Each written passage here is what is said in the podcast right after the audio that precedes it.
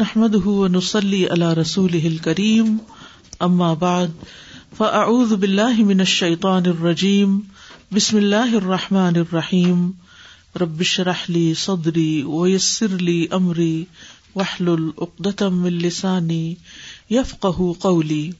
Page number 53 سے السجدۃ الاولى، پہلا سجدہ.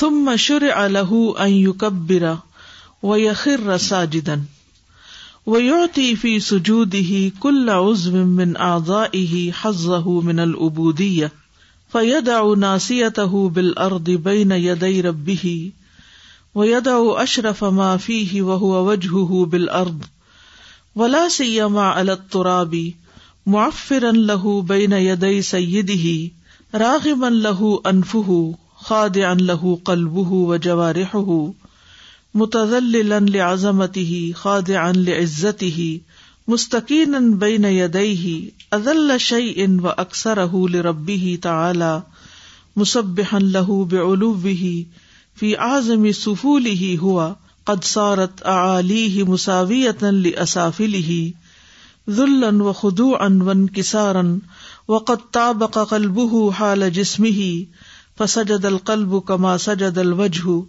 وقد سجد معه انفه ويداه وركبتاه ورجلاه وشرع له ان يقل فخذيه عن ساقيه وبطنه عن فخذيه وعضديه عن جنبيه ليأخذ كل جزء منه حظه من الخضوع ولا يحمل بعده بعدا فأحر به في هذه الحال ان يكون اقرب الى ربه منه في غيرها من الاحوال كما قال النبي صلى الله عليه وسلم اقرب ما يكون العبد من ربه وهو ساجد.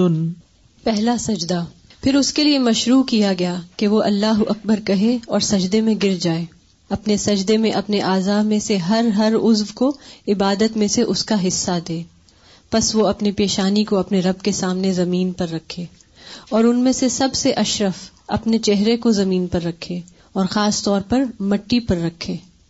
اپنے آقا کے سامنے اس کو مٹی میں لت پت اور ناک کو خاک آلود کرتے ہوئے، اپنے دل اور اپنے اعضاء کو جھکاتے ہوئے، اس کی عظمت کے سامنے خاک ساری اور فروتنی اختیار کرتے ہوئے، اس کی عزت کے سامنے جھکتے ہوئے، اس کے سامنے اپنی بے بسی کو ظاہر کرتے ہوئے، اپنے رب تعالیٰ کے لیے سب سے زیادہ ذلیل اور عاجزی کرنے والا بنتے ہوئے، اس کی برتری کے ساتھ اس کی تسبیح بیان کرنے والا اور خود کو سب سے نچلے درجے میں تصور کرتے ہوئے، جس کی بلندی یعنی سر، ذلت، خضوع و خشوع اور عاجزی و انکساری میں اس کے نچلے حصے یعنی پاؤں کے برابر ہو چکی ہو، اس حال میں کہ اس کا دل بھی اس کے جسم کے ساتھ موافقت کر رہا ہو. اس کا دل بھی اسی طرح سجدہ کرے جس طرح اس کے چہرے نے سجدہ کیا ہے، جبکہ اس کے ساتھ اس کی ناک، دونوں ہاتھوں، دونوں گھٹنوں، دونوں پاؤں نے بھی سجدہ کیا ہے. اس کے لیے یہ بھی مشروع کیا گیا ہے کہ وہ اپنی دونوں رانوں کو اپنی دونوں پنڈلیوں سے الگ رکھے، اپنے پیٹ کو اپنی دونوں رانوں سے اور اپنے دونوں بازوؤں کو اپنے دونوں پہلوؤں سے دور رکھے، تاکہ اس کا ہر عضو عاجزی میں سے اپنا حصہ لے سکے اور اس کا بعض حصہ بعض پر بوجھ نہ ڈالے. سب سے زیادہ یہ کہ وہ کسی بھی دوسری حالت کی نسبت اس سجدے کی حالت میں اپنے رب کے سب سے زیادہ قریب ہو، جیسا کہ نبی کریم صلی اللہ علیہ وسلم نے فرمایا، بندہ اپنے رب کے سب سے زیادہ قریب اس وقت ہوتا ہے جب وہ سجدے میں ہو. السجدۃ الاولی، پہلا سجدہ. ثم شرع له ان يكبر ويخر ساجدا، پھر اس کے لیے مشروع کیا گیا ان يكبر کہ وہ تکبیر کہے، اللہ اکبر کہے، ویخر اور گر پڑے، ساجدن سجدہ کرتے ہوئے، یعنی سجدے میں گر پڑے. وَيُعْتِي فِي سُجُودِهِ اور دے اپنے سجدے میں، کل عضو ہر عضو کو، من اعضائه اپنے اعضاء میں سے، حظہ اس کا حصہ، من العبودیت عبادت میں سے، یعنی سجدہ اس طرح کرے کہ جسم کے ہر عضو کو عبادت کا موقع مل جائے، عبادت میں اس کا جو حصہ ہے وہ ادا کر سکے، وہ پا سکے. فَيَدَعُ نَاصِيَتَهُ بِالْأَرْضِ بَيْنَ يَدَيْ رَبِّهِ پھر وہ رکھ دے اپنی پیشانی کو زمین پر اپنے رب کے سامنے، وَيَدَعُ أَشْرَفَ مَا فِيهِ وَهُوَ وَجْهُهُ بِالْأَرْضِ، اور رکھ دے اپنے سب سے بلند حصے کو جو اس میں ہے، اور وہ اس کا چہرہ ہے، یعنی زمین پر، یعنی اپنے جسم کا سب سے اوپر والا معزز حصہ، شرف والا، یعنی اس کا چہرہ زمین پر لگا دے۔ وَلَا سِيَّمَا عَلَى التُّرَابِ، اور خاص طور پر مٹی پر رکھے۔ مُعَفِّرًا لَهُ بَيْنَ يَدَيْ سَيِّدِهِ، لت پت کرتے ہوئے، مُعَفِّرًا لتھاڑتے ہوئے، لہو اس کو، بَيْنَ يَدَيْ سَيِّدِهِ، اپنے آقا کے سامنے، اپنے آقا کے سامنے اپنے چہرے کو زمین پر رکھ دے۔ راغمن لہو انفہ، اپنے ناک کو اس کے لیے خاک آلود کرتے ہوئے، راغمن۔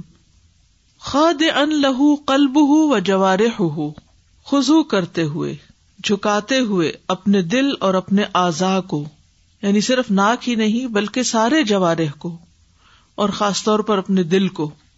متذللا لعظمتہ، اس کی عظمت کے سامنے ذلیل ہوتے ہوئے، یعنی اللہ کی عظمت کے سامنے اپنی خاکساری اختیار کرتے ہوئے۔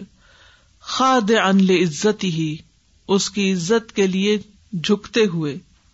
مستقینا بین یدیہ، مسکین بنتے ہوئے اس کے سامنے، ہمبل بنتے ہوئے اس کے سامنے، یعنی اپنی بے بسی کو ظاہر کرتے ہوئے۔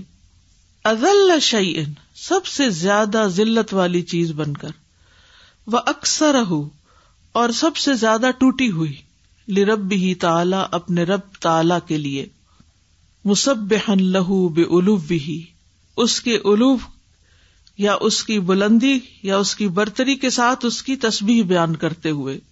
فی اعظم سفولہ ہوا، خود کو سب سے نچلے درجے میں تصور کرتے ہوئے۔ اعظم سفول، اسفل سافلین ہوتا نا، یعنی سب سے نیچے والا حصہ۔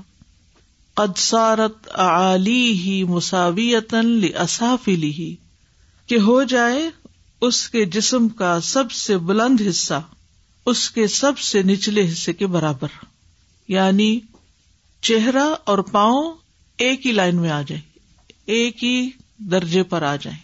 عام طور پر تو پاؤں زمین پر ہوتے ہیں، چہرہ تو سب سے اوپر ہوتا ہے، لیکن یہاں عبادت کی وہ حالت ہے کہ جس میں چہرہ اور پاؤں ایک برابر ہو گئے اللہ کی خاطر۔ ذلن و خضوعا وانکسارا، فروتنی اختیار کرتے ہوئے، خضوع اختیار کرتے ہوئے، یعنی انکساری اور عاجزی اختیار کرتے ہوئے۔ وانکسارن، یعنی ذلت، خشوع و خضوع اور عاجزی و انکساری میں۔ وقد طابق قلبہ حال جسمہ، اور تحقیق مطابق ہو گیا، موافق ہو گیا اس کا دل اس کے جسم کے حال کے، یعنی جیسے جسم جھک گیا ایسے ہی دل بھی جھک گیا۔ فسجد القلب کما سجد الوجہ، تو دل نے بھی سجدہ کیا جیسے چہرے نے سجدہ کیا۔ وقد سجد معہ انفہ ویداہ ورکبتاہ ورجلاہ، اور تحقیق سجدہ کیا اس کے ساتھ اس کے ناک نے اور اس کے دونوں ہاتھوں نے اور اس کے دونوں گھٹنوں نے اور اس کے دونوں پاؤں نے۔ کہتے ہیں نا 7 اعضاء پہ سجدہ ہوتا ہے، تو یہ تو خاص طور پر ٹک گئے اور باقی ان کے سہارے جھک گئے۔ وَشُرِعَ لَهُ أَن يُقِلَّ فَخِذَيْهِ عَنْ سَاقَيْهِ، اور اس کے لیے یہ مشروع کیا گیا، یعنی مقرر کیا گیا، أَن يُقِلَّ، کہ الگ رکھے، فَخِذَيْهِ، اپنی رانوں کو، عَنْ سَاقَيْهِ، اپنی پنڈلیوں سے، وَبَطْنَهُ عَنْ فَخِذَيْهِ، اور اپنے پیٹ کو اپنی رانوں سے، وَعَضُدَيْهِ عَنْ جَنْبَيْهِ، اور اپنے بازوؤں کو اپنے پہلوؤں سے، لِيَأْخُذَ كُلُّ جُزْءٍ مِّنْهُ حَظَّهُ مِنَ الْخُضُوعِ، تاکہ لے سکے ہر حصہ اپنا اپنا حصہ خضوع میں سے، یعنی جسم کا ہر عضو خضوع میں سے اپنا حصہ پا سکے۔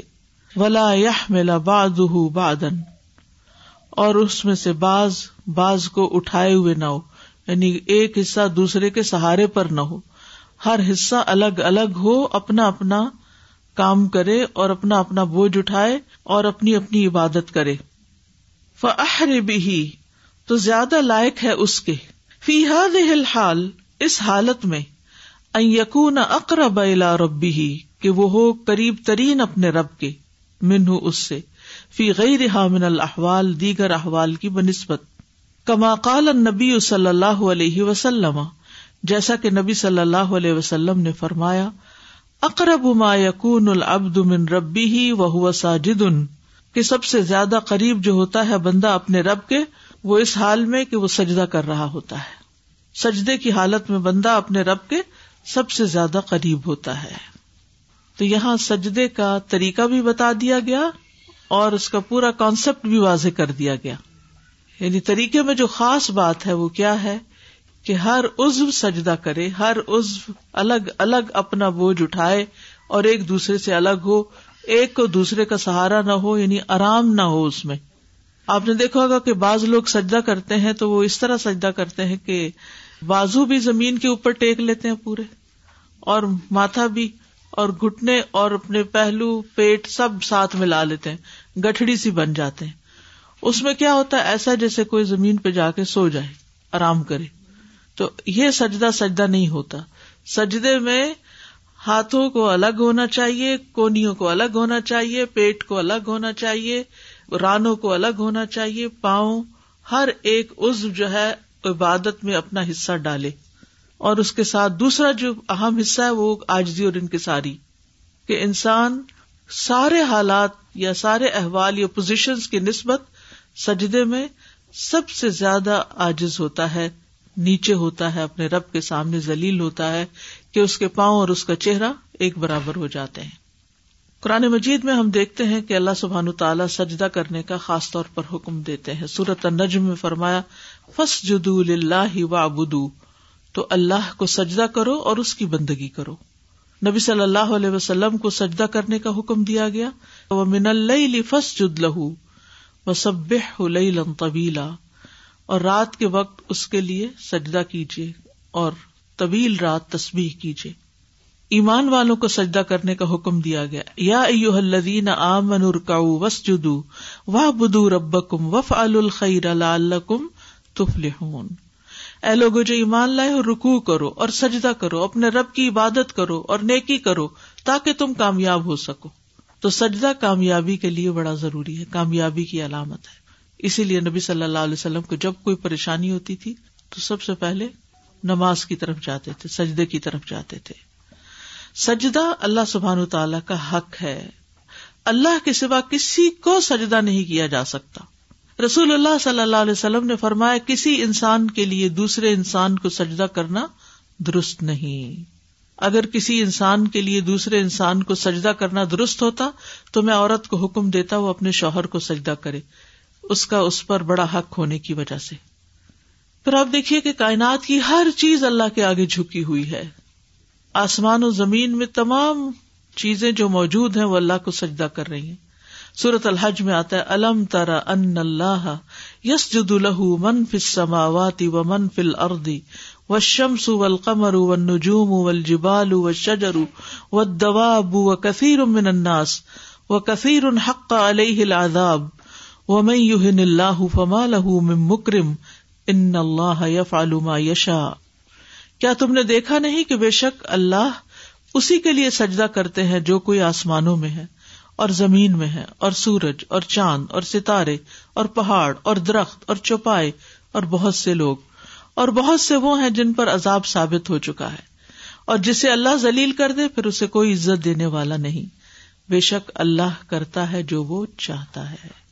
فرشتے بھی سجدہ کر رہے ہیں، ان الذین عند ربک لا یستکبرون عن عبادتی ویسبحونہ ولہ یسجدون، بے شک جو لوگ تمہارے رب کے پاس ہیں وہ اس کی عبادت سے تکبر نہیں کرتے، اس کی تسبیح کرتے ہیں اور اسی کو سجدہ کرتے ہیں۔ رسول اللہ صلی اللہ علیہ وسلم نے فرمایا، آسمان چرچراتا ہے اور اس کا حق ہے کہ وہ چرچرائے۔ چرچرانا ہوتا ہے جب کسی چیز میں بہت بوجھ ڈالا جائے۔ تو اس ذات کی قسم جس کے ہاتھ میں محمد صلی اللہ علیہ وسلم کی جان ہے، وہاں تو ایک بالشت کے برابر بھی ایسی جگہ نہیں جہاں کوئی فرشتہ سجدے میں اپنی پیشانی رکھے، اللہ کی حمد کے ساتھ اس کی تسبیح نہ کر رہا ہو۔ سورج بھی اپنے رب کو ہر روز سجدہ کرتا ہے، پودے اور درخت سجدہ کرتے ہیں، والنجم والشجر یسجدان، سائے بھی سجدہ کرتے ہیں، وظلالهم بالغدو والآصال، صبح اور شام رب کے آگے جھکتے ہیں، جانور بھی سجدہ کرتے ہیں. وَلِلَّهِ يَسْجُدُ مَا فِي السَّمَاوَاتِ وَمَا فِي الْأَرْضِ مِن دَابَّةٍ وَالْمَلَائِكَةُ وَهُمْ لَا يَسْتَكْبِرُونَ. سورۃ النحل میں آتا ہے کہ اللہ ہی کے لیے سجدہ کر رہی ہے ہر وہ چیز جو آسمانوں میں ہے اور جو زمین میں ہے، کوئی بھی چلنے والا جانور ہو اور فرشتے بھی، اور وہ تکبر نہیں کرتے. رحمان کے بندوں کی صفت یہی ہے، والذین یبیتون لربہم سجدم و قیاما، ان کے چہروں پر سجدے کے آثار ہوتے ہیں. سیماہم فی وجوہہم من اثر السجود، قیامت کے دن بھی سجدے کی بنا پہ نجات ملے گی. جب اللہ تعالیٰ سب کو حکم دیں گے سجدہ کرو تو جو نافرمان ہوں گے وہ سجدہ نہیں کر سکیں گے، ان کی کمریں تختے کی طرح اکڑ جائیں گی.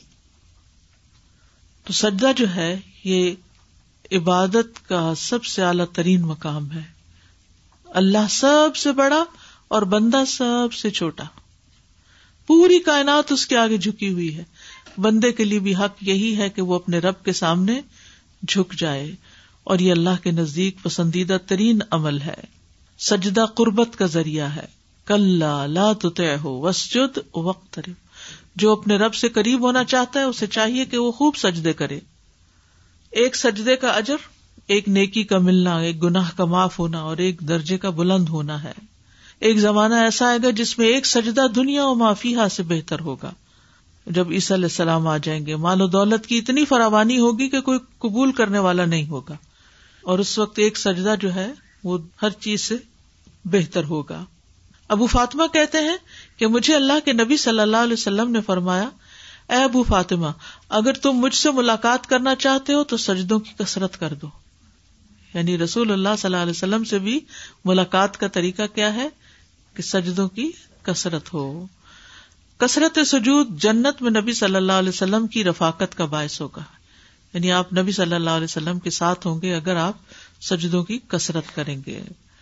سجدے کی وجہ سے پیشانیاں چمک رہی ہوں گی، اور اس چمک کی وجہ سے نبی صلی اللہ علیہ وسلم اپنی امت کو پہچانیں گے. آپ نے فرمایا، اس دن میرے امتیوں کی پیشانیاں سجدوں کی وجہ سے روشن ہوں گی. یعنی دور سے پہچان لیے جائیں گے کہ یہ امت محمد صلی اللہ علیہ وسلم ہے، اور وضو سے ان کے اعضاء چمک رہے ہوں گے. سجدے کی جگہوں پر آگ حرام ہوگی. سجدہ 7 اعضاء پر کرنا چاہیے. ہمیں حکم دیا گیا کہ ہم 7 ہڈیوں پہ سجدہ کریں. رسول اللہ صلی اللہ علیہ وسلم نے فرمایا، جب کوئی بندہ سجدہ کرتا ہے تو اس کے ساتھ 7 اعضاء بھی سجدہ کرتے ہیں، اس کا چہرہ، اس کے دونوں ہاتھ، اس کے دونوں گھٹنے اور اس کے دونوں قدم. اب چہرے میں پیشانی اور ناک، سب کو، پورے چہرے کو ایک چیز قرار دیا گیا. ٹھیک ہے، چہرے کو اچھی طرح زمین پہ ٹکانا چاہیے، یعنی ناک بھی زمین پہ لگے اور ماتھا بھی لگے. یعنی خوب اچھی طرح آپ زمین پہ ٹکاتے تھے، جماتے تھے. پھر دونوں ہاتھ بھی سجدہ کرتے ہیں، پوری طرح جمانے چاہیے، یوں ایسے ڈھیلے ڈالے نہیں رکھنے چاہیے، ان کو زمین پر کھول کے رکھنا چاہیے. بازوؤں کو کھلا رکھنا چاہیے اور زمین سے جدا کرنا چاہیے. کوہنیاں زمین سے بلند ہونی چاہیے. برا کہتے ہیں کہ رسول اللہ صلی اللہ علیہ وسلم نے فرمایا، جب تم سجدہ کرو تو اپنی ہتھیلیاں زمین پر رکھو، یعنی ہاتھ، اور کوہنیاں اوپر اٹھاؤ. ہاتھوں کے درمیان اتنا فاصلہ کہ بغلوں کی سفیدی نظر آئے. یعنی نبی صلی اللہ علیہ وسلم جب سجدہ کرتے تھے تو یعنی اتنا کھلا سجدہ ہوتا تھا. بازوؤں کو پہلوؤں سے جدا کرنے میں مشقت اٹھانا.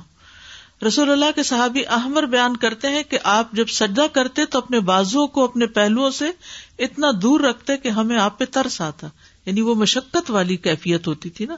جب سب جڑا کے آپ سجدہ کرتے ہیں تو ایک جسم کا حصہ دوسرے کو سہارا دے رہا ہوتا ہے، اور اس میں بڑا سکون ہوتا ہے، آرام ہوتا ہے. اور جب آپ کھولتے ہیں تو مشقت ہوتی ہے. یاد رکھیے، سجدہ عاجزی کی علامت ہے. اور زمین پہ سجدہ کرنا، نبی صلی اللہ علیہ وسلم زمین پہ سجدہ کرتے تھے، مٹی لگتی تھی، اور اگر بہت سخت گرم پتھر ہوتے تھے تو کپڑا ڈال لیتے تھے. لیکن ہمارا کانسیپٹ بالکل الٹ ہے. ہمارا کیا ہے کہ جائے نماز کے بغیر نماز نہیں ہوتی. حالانکہ افضل یہی ہے کہ جائے نماز پر بھی پڑھ رہے ہو تو تھوڑا آگے نیچے والے حصے پر، فرش پر سر ٹکے. مٹی اور پانی والی زمین پہ سجدہ کرنا. نبی صلی اللہ علیہ وسلم نے جب 21ویں رات کو سجدہ کیا، بارش ہوئی ہوئی تھی تو آپ کے ماتھے اور ہاتھوں پر مٹی لگی ہوئی تھی.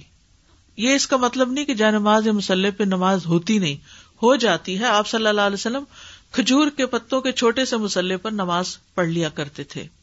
لکڑی یا تکیے وغیرہ پہ سجدے کی ممانعت ہے. ٹھیک ہے، تکیے پہ نہیں سجدہ کرنا چاہیے. بعض اوقات لوگ ٹیبل کے اوپر جو بیٹھ کے نماز پڑھتے ہیں ٹیبل پہ سجدہ کرتے ہیں، تو وہ بھی ٹھیک نہیں. اگر آپ کو بیٹھ کے نماز پڑھنی ہے تو اشارے سے سجدہ کیجیے، لیکن کسی ٹیبل پر سجدہ نہیں کیجیے. لکڑی پہ کرنے کی ممانعت ہے. اس کے بارے میں حدیث ہے، رسول اللہ صلی اللہ علیہ وسلم اپنے اصحاب میں سے ایک بیمار آدمی کی عیادت کرنے کے لیے نکلے تو ابن عمر کہتے ہیں میں بھی آپ کے ساتھ تھا. جب آپ اس کے پاس گئے تو کیا دیکھتے ہیں، وہ ایک لکڑی پہ نماز پڑھ رہا ہے اور سجدہ کرتے وقت اپنی پیشانی اس پہ ٹیکتا ہے. آپ نے اس کی طرف اشارہ کیا تو اس نے لکڑی کو پھینک دیا اور تکیہ پکڑ لیا.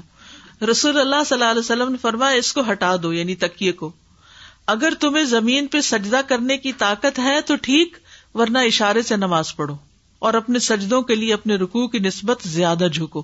بس فرق کیا، رکوع میں ذرا کم اور سجدے میں زیادہ جھکا جائے گا، لیکن کسی چیز پر.